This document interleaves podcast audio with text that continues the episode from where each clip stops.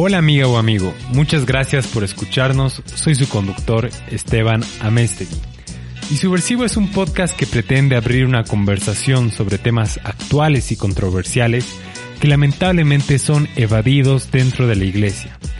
Esta vez hablaremos de restauración con Rosario Lavallén. Rosario Lavallén estudió pedagogía en la Universidad Mayor de San Simón. Recibió formación teológica a través de la comunidad cristiana universitaria y en la Fraternidad Teológica All Nations de Inglaterra. Trabajó con Maggie Anderson y Andrea Parker en el Ministerio de la Posada, donde organizaban juntas retiros espirituales. Lo que encontrarás en este episodio es un análisis sobre la posibilidad de restaurar nuestras vidas frente a los traumas y conflictos que hemos sufrido.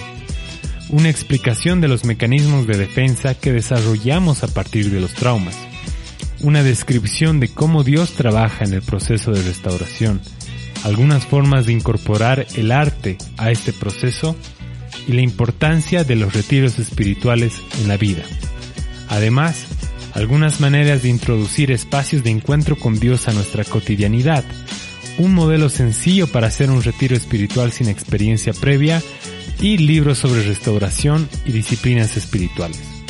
Así que sin más preámbulos, comencemos. Charo, muchas gracias por estar aquí y poder hacer este programa juntos. No, todo lo contrario, es un privilegio para mí estar, conversar contigo y a través tuyo con, con la gente que nos escucha. Gracias. Y algo que he estado reflexionando mucho y en especial después del episodio anterior que hemos hablado de abusos sexuales en personas menores y a lo largo de la vida uno va desarrollando una serie de traumas por distintas eventualidades que salen de nuestro control. A veces es por abuso, abandono, pérdida de seres cercanos. Algunas personas sostienen que con el tiempo uno aprende a vivir con ello, eh, más como adaptarse eh, pero la herida sigue ahí y siempre estará ahí. Y lo único que uno puede hacer es acostumbrarse a esa herida o ese trauma. Pero, ¿es esto cierto? ¿O uno puede volver a ser como era antes y puede recuperarse? Mira, yo creo que una característica del ser humano es eh, evitar el dolor. tratamos de evadir y experiencias así eh, nos, nos llevan a, ocultar, a, tratar de evadir y tenemos mecanismos de defensa que, que nos ayudan en esta tarea de evitar el dolor. Una mujer, eh, cuando estábamos en, en, un tiempo de retiro espiritual, ella, ella dijo, si quiero seguir viviendo y lidiando con la vida y sus desafíos y no tengo forma de manejar el dolor, eh, usó el ejemplo, yo tengo una bolsa negra y ahí meto todo lo que me pasa y la cierro y, la evito. Eh, y ella nos contaba esto diciendo que no era la mejor manera de vivir, que estaba cargando una bolsa muy, muy pesada y que tenía que armarse de valor para, para abrir y lidiar con ese dolor. Cuando uno tiene que enfrentarse solo con el dolor, realmente es una tarea imposible. El único que puede ayudarnos en esta tarea es Dios, porque Dios conoce nuestro dolor. Y si sabemos que Él está con nosotros en esa tarea de abrir con el propósito de restaurar nuestra vida, de enfrentar ese dolor y luego soltar para vivir más libre, eh, es ahí donde eh, es posible una vida diferente, eh, con el trabajo de restauración que, que solo Dios puede hacer. La anterior vez estábamos conversando acerca de una prédica que hiciste recientemente y que me gustó mucho el ejemplo que mencionaste en aquella ocasión. Bueno, em, eh, usé el ejemplo de ejemplificar nuestras vidas, perdón, la redundancia, em, con una vasija eh, que la vida, que, que nuestro pecado, que el pecado de otros sobre nosotros termina botándola al suelo y rompiéndola en pedazos.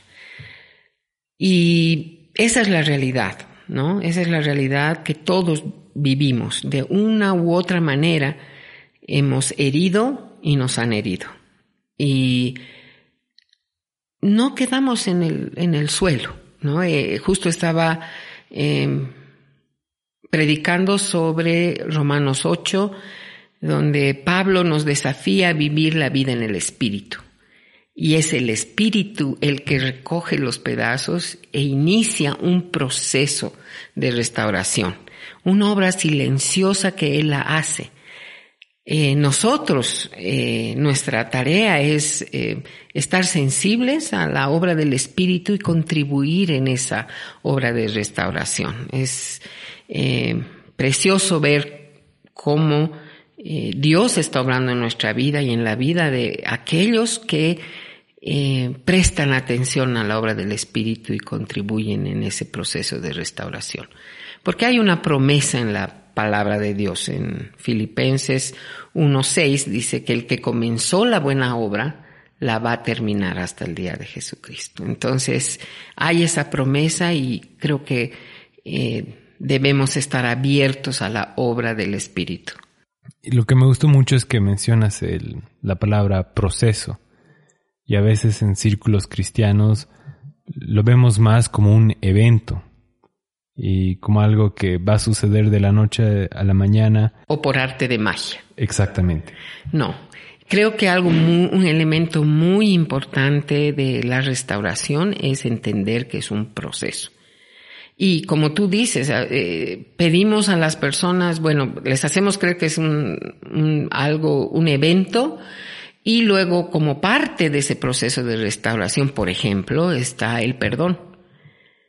Pero el perdón es uno de los últimos pasos en ese proceso de restauración, no el primero. Y nosotros saltamos los otros pasos y directamente nos vamos a, no, ha pasado algo, entonces tienes que perdonar. Pero eh, me encanta el concepto que desarrolla David Confield. Eh, él tiene un hermoso material sobre el tema de restauración y todo un ministerio que se llama Rever. Entonces, eh, él dice, este proceso se inicia aceptando y mirando a la cara al dolor y al sufrimiento, no negándolo, sino asumiéndolo. Y eh, la segunda parte es aceptar que Cristo está ahí con nosotros para vivir ese dolor con nosotros. No tenemos un Dios indiferente. Tenemos un Dios que sufre con nosotros, que no se ha quedado con las manos cruzadas frente al dolor humano, sino que ha dado a su Hijo para que por medio de Él podamos tener la, la posibilidad de tener al Espíritu de Dios en nosotros trabajando ese proceso. Y una vez que, que aceptamos nuestro propio dolor, que reconocemos que Cristo está con nosotros para lidiar con Él. La otra cosa que tenemos que reconocer es parte de nuestra responsabilidad, todos nuestros mecanismos que usamos para lidiar con el dolor, que nos creemos con el derecho de, rechazar a los otros, de agredir a los otros, de porque esto me ha pasado a mí, entonces yo reacciono frente a eso. Y, muchas veces eh, en nuestras propias fuerzas eh, no manejamos bien nuestro dolor y a, raíz de eso herimos a otras personas. Entonces es parte también del proceso reconocer que nosotros hemos tratado de, de lidiar solos con eso y lo único que hemos conseguido es herirnos más y herir a los demás. Entonces, asumiendo esa responsabilidad, ahí podemos reconocer que el Señor también nos perdona, que nos hemos equivocado y necesitamos pedir perdón por eso. Y entonces, cuando recibimos el perdón del Señor, podemos dar ese perdón que viene de Dios. No es algo humano es algo divino, el perdón. Es solo el Espíritu de Dios que nos va a ayudar a perdonar y concluir con todo ese proceso. Hablando exactamente de eso, hay un autor que me gusta mucho, se llama Gabor Mate, es un psiquiatra canadiense que trabaja con adictos a la heroína en, si no me equivoco, es Toronto. Y él básicamente se le pregunta a los adictos, digamos, que tenemos tantos prejuicios y siempre nuestro tratamiento a las adicciones es eh, atacar la, la, adicción y no lo que está detrás de la adicción. Y él menciona es como seres humanos tenemos tantas, tantos vacíos que tratamos de llenar con otras cosas que muchas veces las adicciones es una forma en que se manifiesta estas cosas, ¿no? Y entonces en vez de preguntar eh, cuáles son los daños que está causando tu adicción, valdría la pena preguntar qué es lo que te está dando esa adicción.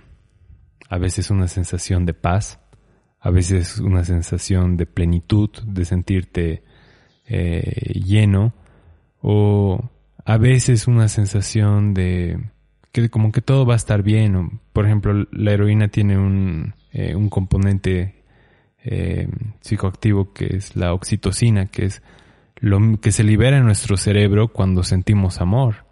Entonces los adictos que consumen eso tienen la sensación de, de sentirse amados. Entonces, no es ninguna sorpresa que van a tener una dependencia a eso, ¿no? Y me gusta mucho cómo has enfatizado esto de eh, que en Jesús tenemos esas cosas y que Él va a caminar con nosotros y Él también es consciente de estas necesidades, de estos vacíos o de estas heridas y va a ser Él quien las va a restaurar. Pero es un proceso. Un proceso que, que dura toda la vida. ¿No? Eh, es este, esto que acabamos de explicar, lo que tú acabas de decir, hay adicciones eh, condenadas socialmente hablando. Hay otro tipo de adicciones, como por ejemplo la adicción al trabajo, que más bien es aplaudido por, por la sociedad. Pero todos, en una u otra manera, tratamos de llenar eh, o tapar como esta señora, como el ejemplo que te comentaba, ¿no? De ya poner en una bolsa y la vida tiene que continuar. Pero creo que es muy importante eh, recibir este desafío de llevar una vida restaurada, libre, que ofrece Cristo. Y las figuras de, restauración, como el ejemplo que usamos de, de, esta vasija, de esa obra silenciosa, que no va a tapar, eh, digamos, las heridas. Son heridas sanas, pero están ahí. Eh, y esa, y esa vida que, que no es perfecta, pero que es restaurada por Dios, es una vida que puede iluminar a los otros, que esté en la capacidad de ayudar a los otros, a em, la obra del Espíritu, porque solo aquel que se quebró en pedazos puede hablar de un Dios que convierte las ruinas en obras de arte. Esta es una frase que lamentablemente no sé quién es el autor, pero que tiene mucho, mucho sentido. Voy a repetir. Solo aquel que se quebró en pedazos puede hablar de un Dios que convierte las ruinas en obras de arte. Entonces, no es solamente restaurar la vida, es, restaurar la vida con un propósito, un propósito, propósito de, darle al otro también eh, la misma, el mismo desafío, a que su vida sea restaurada por el Espíritu de Dios. Hay una frase que, que me gusta mucho y, y creo que el Espíritu Santo cuando tienes una relación con Él, él empieza a mostrarte y con mucho amor. Creo que esa es una característica de la manera en que Él trabaja. Te lo muestra con mucho amor aquellas cosas que, que debes cambiar o las mentalidades que puedes que estés equivocado. Y lo hace de una forma llena de amor y, y no solo te muestra el error, sino también la solución o una nueva perspectiva que te va a restaurar. Y sobre esto de la bolsa, que es un mecanismo muy, muy natural en todos nosotros, hay una frase que, que me llega mucho, que es, eh, lo que resistes, persiste. Y en el libro de Tim Ferriss, eh, la, permíteme un segundo para que me acuerde el nombre exacto, no es Tribu de Mentores, es el, el último que, que hizo. Lo voy a anotar en las notas del, del episodio. Cuenta una historia de que como seres humanos eh, es como si tuviéramos un pequeño hotel o em, una casa boutique, por así decirlo. Y todos los días entran emociones y nosotros somos sus anfitriones. Y a veces hay emociones que no queremos recibir, que no queremos que estén acá. Pero entre más tardamos en recibirlas bien, entre más las resistimos, más tiempo ellos se van a quedar acá porque tienen un mensaje para nosotros. Y las emociones también son un mecanismo de, eh, de comunicación con nosotros mismos, ¿no? Nos quieren decir algo. Exacto.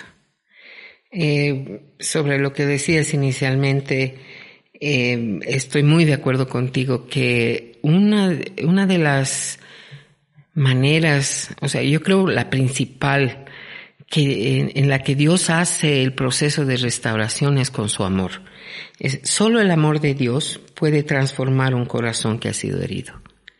Eh, y con esa gentileza, con esa em, eh, bondad y misericordia ¿no? Hay todos esos elementos en, en el proceso de, de, restauración. Y también me gusta el ejemplo de la casa y recibiendo las emociones. Creo que nosotros también recibimos al Señor eh, en nuestra casa y lo dejamos en la sala de visitas. el resto de la casa no le queremos mostrar porque está muy desordenado o porque hay lugares donde yo nomás tengo la posibilidad de entrar. Y el Señor quiere entrar para, pero con esa caballerosidad, con esa gentileza, para ayudarte a ordenar, para ayudarte a limpiar, para que en tu casa entre el aire libre y fluya el amor, ¿no? Entonces, creo que es muy interesante ese ejemplo de, de la casa, las emociones y Dios. Creo que una forma muy visual y narrativa de, ver esto es la película de Intensamente, porque justamente se ve eh, una niña que está pasando por una depresión de irse a vivir a otra ciudad y sus emociones eh, están muy alborotadas y quien quiere tomar el liderato es eh, la felicidad. Y la felicidad quiere ser la única emoción eh, predominante, ¿no? Y su intento, intento de reprimir a la tristeza lleva a un punto de que eh, nunca llegan a, tocar eh, las emociones que estaba sintiendo por este, por este suceso y nunca se sintió libre de esas emociones y a pesar de que es un ejemplo secular, creo que ejemplifica muy bien esto de lo que hablábamos de la bolsa negra o de la represión de emociones. Y creo que como tú has complementado la metáfora de la casa, lo hace aún mejor. Y es un buen llamado, un desafío de permitirle a Dios a abrirle las puertas a las otras habitaciones de las cuales no sentimos, no nos sentimos muy dignos, ¿no? Es precioso eh, es preciosa la obra silenciosa del Espíritu en este trabajo de restauración. Es un trabajo de mucha paciencia, de mucho amor. Em, yo creo que aquellos que son restauradores de piezas de arte eh, van a entender muchísimo mejor cómo hay que quitar el polvo, hay que em, mirar los colores verdaderos en el fondo, no ese amarillo que ha teñido el tiempo y eh, las inclemencias de, del ambiente, ¿no? Entonces un restaurador va a ir haciendo su trabajo poco a poco para luego terminar de ver una obra de arte, algo precioso. Y eso somos ante los ojos de Dios. Y, y esa es la tarea de su espíritu. Me gusta mucho ese, ese ministerio. Me parece muy necesario en, en la iglesia. Y te quería preguntar si hay alguien que está en este proceso de, de restauración, sanación, ¿qué libro de la Biblia le ayudaría a, a continuar ese proceso, le acompañaría muy bien y le facilitaría el trabajo al Espíritu Santo? Como hemos dicho, eh, bueno, primero la persona de Jesús, entonces los cuatro evangelios y ver la vida eh, de Jesús, leer eh, la forma en cómo él ha interactuado con las personas, sobre todo ver su corazón en relación a la gente y bueno, la, la expresión máxima, su entrega en la cruz. Em, y de los cuatro evangelios, eh, el Evangelio de Juan es el Evangelio del amor. Y hemos dicho, ¿no? Que, el amor es eh, el que hace ese trabajo de restauración. Entonces, el Evangelio de Juan eh, está centrado en las palabras de Jesús, en los diálogos de Jesús con las personas. Y en esos diálogos vamos a encontrar el amor, ¿no? Y creo que la lectura de este Evangelio acompañaría muy bien este proceso.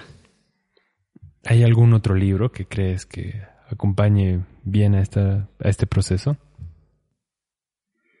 Bueno, para, para ser un poco, ¿cómo se dice? Equitativos, un libro del Antiguo Testamento. Eh, en el ejemplo que Isaías relata de la restauración del pueblo de Israel, encontramos muchas luces de, cómo Dios hace el trabajo de restauración en nuestras vidas.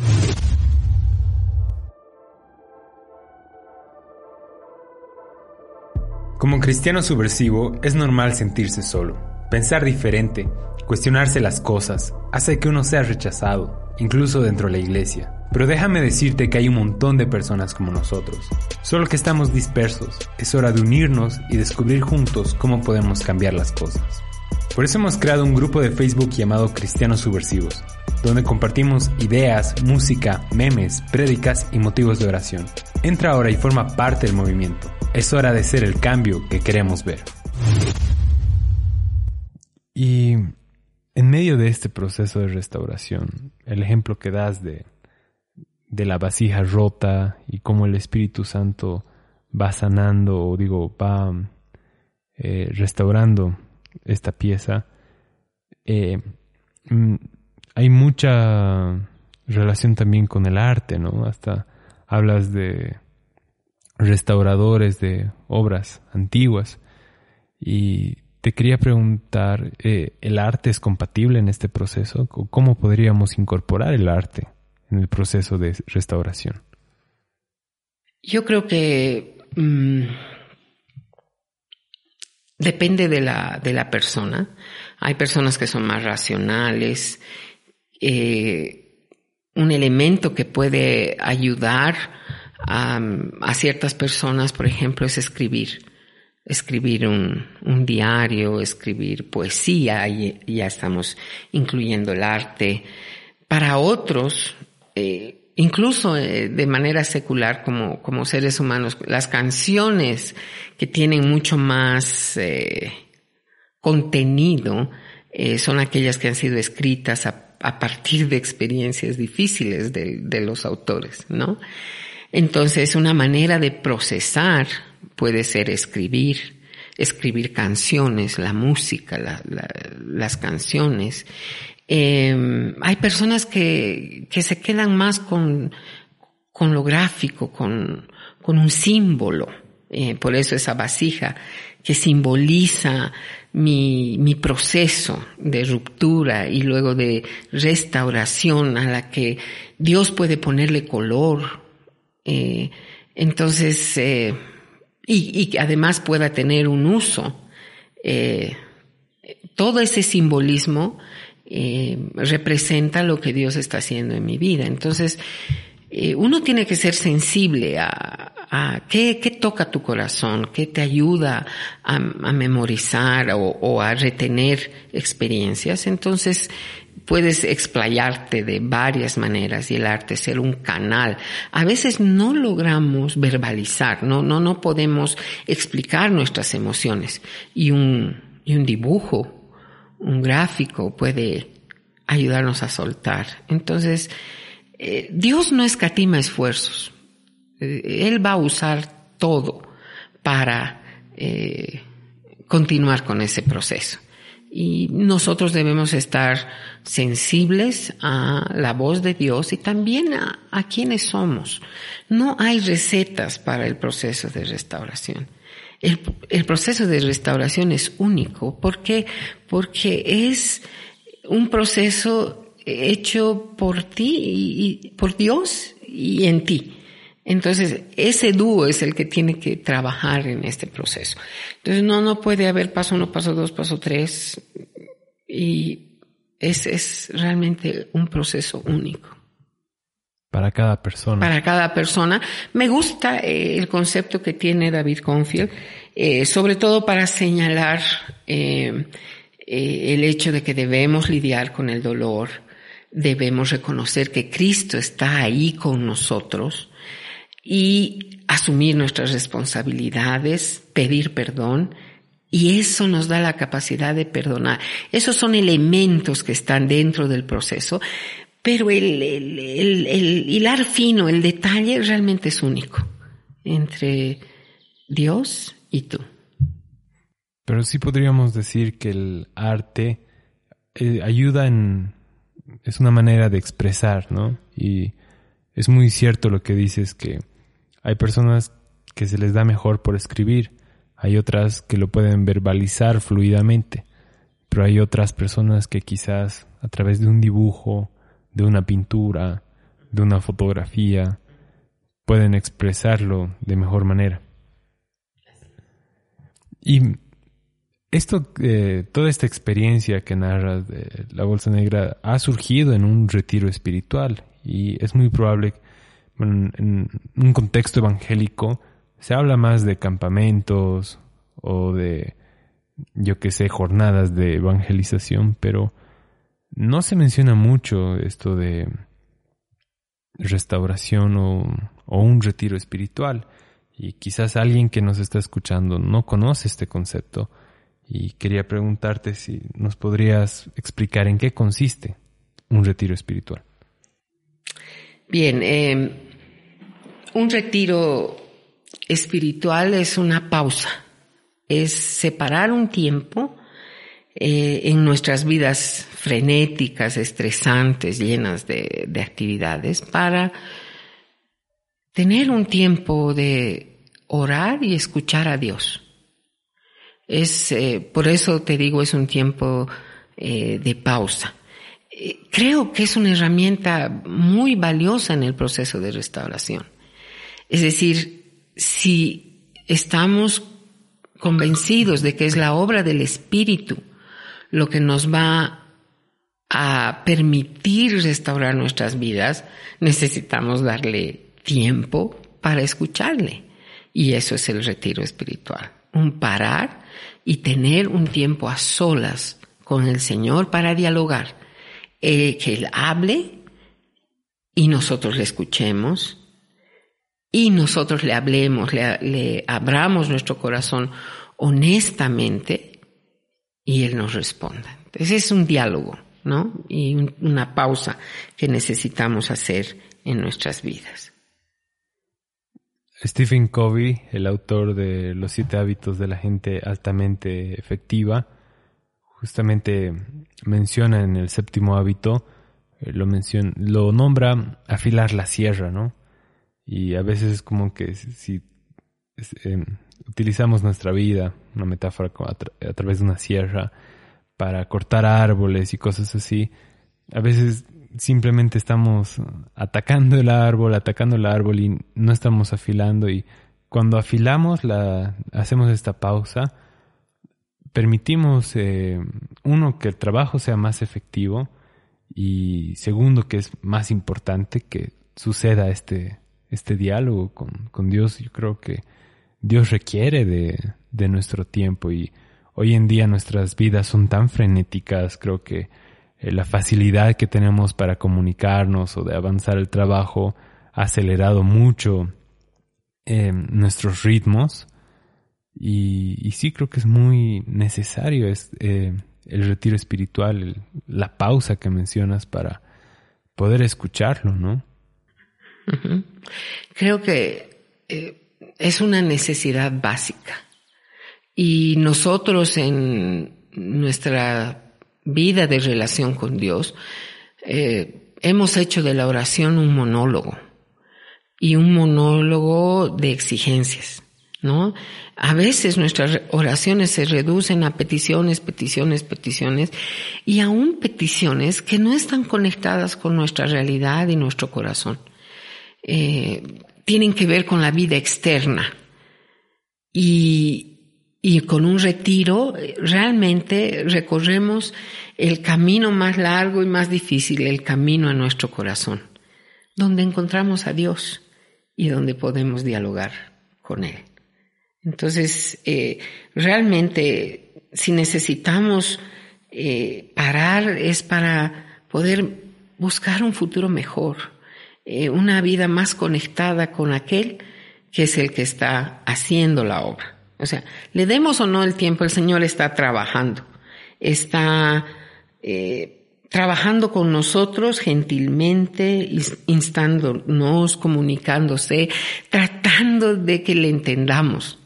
Pero si no le damos el tiempo y no le escuchamos, realmente no capitalizamos eh, lo que Él está haciendo en nuestras vidas. Y se parece mucho a la parábola de la semilla. Exacto. Y depende, ¿no? De, de cómo aramos nuestro terreno. Y recibimos la obra del Espíritu. Este encuentro con Dios es necesario no solo una vez al mes o una vez al año, ni siquiera semanalmente, sino es necesario diariamente.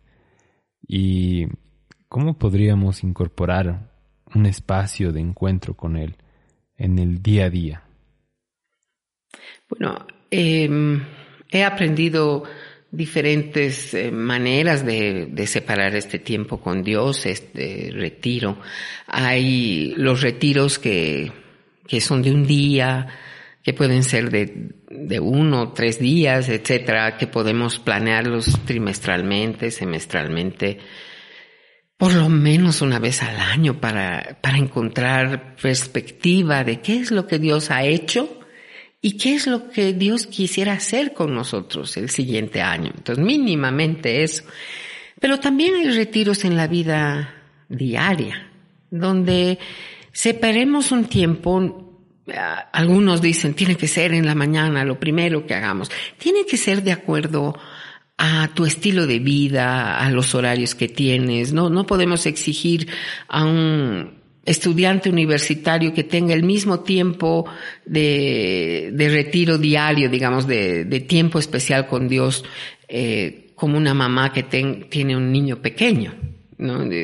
no, no les puedes pedir a estas dos personas que hagan exactamente en la misma hora y de la misma manera. Entonces, una de las cosas que ayuda mucho es encontrar un tiempo dentro del ritmo de tu vida. El mejor donde puedas tú eh, realmente en paz eh, separar este tiempo para escuchar a Dios. Em, entonces para unos puede ser temprano en la mañana porque son aves mañaneras, les gusta despertar temprano.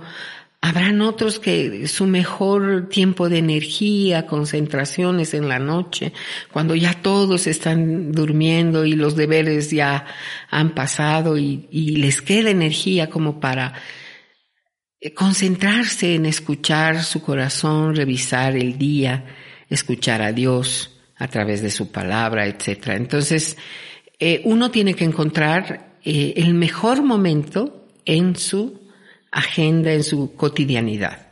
No, no hay un horario, digamos, ideal. El horario ideal es aquel que es adaptable para ti, eh, donde puedas concentrar eh, tu mente, tu corazón para tener un tiempo con el Señor. ¿Y cómo podríamos evitar este monólogo que mencionas? El simplemente nosotros hablarle a Dios, em, a veces con nuestra lista de peticiones, de cosas que quisiéramos que sucedan, ¿cómo podríamos callarnos y escucharlo? Sé que suena bastante simple, pero realmente no lo es. Y hay prácticas o hábitos que uno puede adquirir para esto. Bueno, tú ya has dicho algún elemento en, en tu pregunta, ¿no? Eh, cultivar el silencio es un elemento muy, muy importante. Y el más difícil creo que para, para el ser humano. El, el silencio nos acobarda, nos da miedo, eh, y no solo tiene que ver con el silencio del ruido externo. Em, el ruido interno es a veces más frenético que el, externo. Em, nuestras preocupaciones, nuestros afanes, ahí están. Creo que el silencio, y tenemos que ser pacientes con nosotros mismos, igual es eh, un proceso que tenemos que cultivar, tenemos que cultivar, silenciar esos afanes, callar para escuchar la voz de Dios. Y como su palabra nos enseña, la voz de Dios no es una voz eh, eh, militar, gritona, eh, de sargento, no sé, una voz fuerte. Es una voz apacible que amerita que realmente quedemos en silencio. Hay un salmo que dice, estad quietos y conoced quién es Dios, ¿no? O el ejemplo con Elías y su experiencia en la montaña. No estaba en el terremoto, no estaba en el fuego ni en el viento poderoso. Era un susurro apacible. Entonces, una de las cosas que debemos cultivar es el silencio. Es eh, callar y a veces es eh, muy complicado porque vienen todas nuestras preocupaciones a la mente, ¿no? Cuando callamos. Algunos creen que hacen retiro con música, por ejemplo. Ellos se callan, pero sigue habiendo ruido. Realmente es cultivar el silencio. Y una, una recomendación que eh, se nos hace cuando queremos cultivar el silencio es, bueno, si, si hay mucha idea, mucho, muchas preocupaciones y cosas que vienen a la mente que no nos permiten quedar en silencio, debemos escribir todas esas, esas cosas que vienen a nuestra cabeza. Y tener paciencia y cada vez poco, un poco más, un poco más, y en ese silencio vamos a poder eh, escuchar pues la voz de Dios. Si alguien que nos está escuchando al escuchar todo lo que acabas de decir dice, yo necesito eso en mi vida, quisiera hacerlo ya no más este fin de semana, ¿qué modelo sencillo podrían tener para hacer un retiro espiritual? o qué fundamentos básicos son necesarios para hacerlo? Como hemos venido diciendo, es un encuentro eh, entre tú y Dios. Entonces ya los protagonistas están ahí. ¿Cómo facilitas ese tiempo? No, no tiene que ser algo complicado. Y Si tienes a, disposición un mediodía o un día, eh, el Salmo 19 habla de que Dios nos habla a través de su palabra y a través de la creación.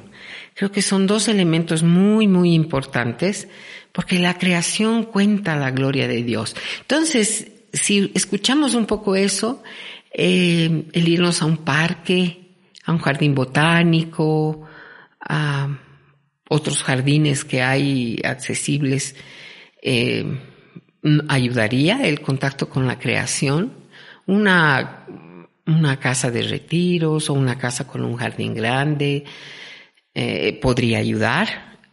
La palabra, eh, la palabra es muy, muy amable, o sea, es como agua que, que gotea, eh, es suave.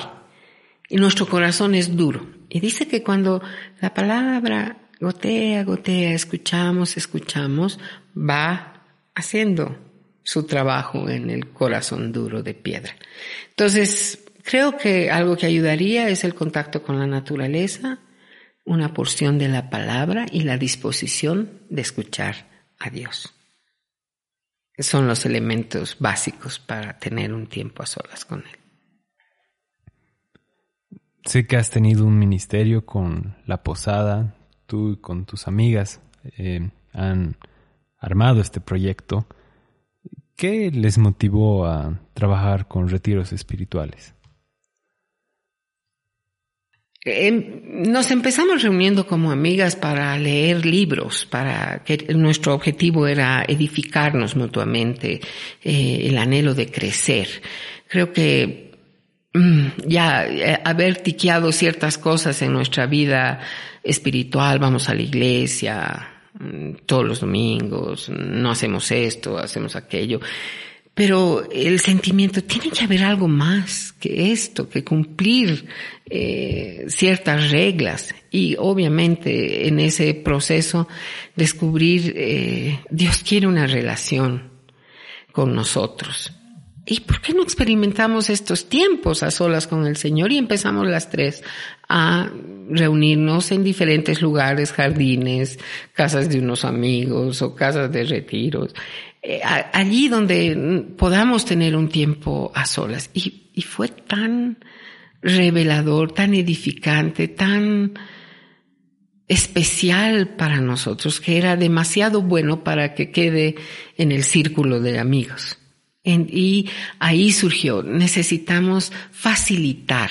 No es fácil separar un tiempo a solas. Uno, uno diría, ¿qué más? Cierto, pero si hay otras personas que te dicen, bueno, estamos organizando un retiro, eh, ¿quieren venir? Y, y sí, había una, una respuesta y entonces em, ese anhelo de, de experimentar eh, lo que Dios puede hacer a partir de, de darle tiempo a solas con Él, eh, era algo demasiado bueno para quedar con nosotros y entonces decidimos servir a los demás facilitando esos espacios. Y, a mí me encantaba esta idea de decir, bueno, yo solo tengo que eh, crear el espacio porque el que hace la obra, el tiempo con las personas, eso lo hace Dios, eso lo hace su espíritu. Y era hermoso escuchar al final de cada día de que organizamos un retiro la manera en cómo Dios hablaba a cada persona en particular. Era realmente para dar honra y gloria al Señor. De los libros que han leído juntas como, como amigas sobre temas similares como retiros espirituales o restauración, ¿cuáles recomendarías para eh, para que ampliar nuestra biblioteca. O eh, qué libros te gustan mucho y realmente crees que han generado un impacto profundo en tu vida. Bueno, mm, bueno, hay varios libros. Eh, debo reconocer que la influencia de los libros de Henry Nowen han sido muy, muy importantes. El regreso del hijo pródigo, por ejemplo. Eh, aquellos libros que tienen que ver con la relación con Dios, que promueven eso, el romance sagrado, es otro libro hermoso que, nos ayuda a conectar nuestro corazón con el corazón de Dios. Em, hay otro libro de Richard Foster, Ríos de Agua Viva. Él hace todo un, eh, una revisión de las prácticas espirituales que pueden ayudarnos a cultivar nuestra relación. Eh, y también debo, debo reconocer que en el proceso de restauración el ministerio de Rever ha sido muy valioso y dentro de ese eh, ministerio eh, también los retiros son muy importantes para, para dialogar con Dios acerca de lo que Él está haciendo en nuestras vidas. Muchas gracias. Todos estos libros eh, los voy a subir a la página web, los links para que ellos, eh, todas las personas que nos escuchan puedan tener acceso a ellos. Y hay algún mensaje que te gustaría transmitir a todas las personas que nos escuchan a la comunidad subversiva. Em, mi corazón se llena muy eh, de mucha emoción cuando pienso en el, en el amor de Dios y su poder restaurador. Eh, ayer leíamos Romanos 8, eh, que dice, ¿qué nos puede separar del amor de Dios? Nada, ni la muerte, ni la vida, ni principados, ni potestades. Eh, que nada te separe del amor de Dios, porque en Él está la restauración, la libertad y la vida plena. Entonces, animar a que sigan en esa tarea, aunque sea desafiante, pero es liberadora. Eh, sigan en este proceso de restauración. Muchas gracias y para mí ha sido un gusto poder tenerte en este programa. Creo que la intención, en especial la primera temporada, es hablar con las personas que tengo muy cerca. Y bueno, obviamente tú eres mi mamá, entonces eh, ha sido muy lindo tenerte acá y hablar de esto que es tan importante, ¿no? Y en el episodio anterior, eh, Santiago Espinosa hizo un llamado de, eh, como iglesia, a realmente preocuparnos de estas denuncias que están habiendo y en vez de ocultarlas, deberíamos asumir nuestra responsabilidad y acompañar y buscar alguna forma de restablecer los daños, ¿no? Y en, en ese contexto, este programa se hace demasiado necesario y no creo poder encontrar una mejor persona para hablar del tema que tú. Gracias, muchas gracias.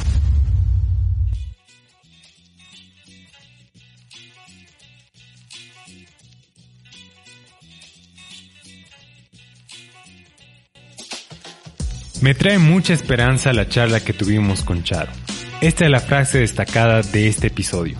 Solo aquel que se quebró en pedazos puede hablar de un Dios que convierte las ruinas en obras de arte. No se olviden de suscribirse al podcast a través de iTunes, Spotify, eBooks y compartir lo que estamos haciendo con el programa. Únanse también a nuestro grupo en Facebook llamado Cristianos Subversivos, donde compartimos ideas, música, memes, prédicas y motivos de oración. Un abrazo fuerte y hasta la próxima.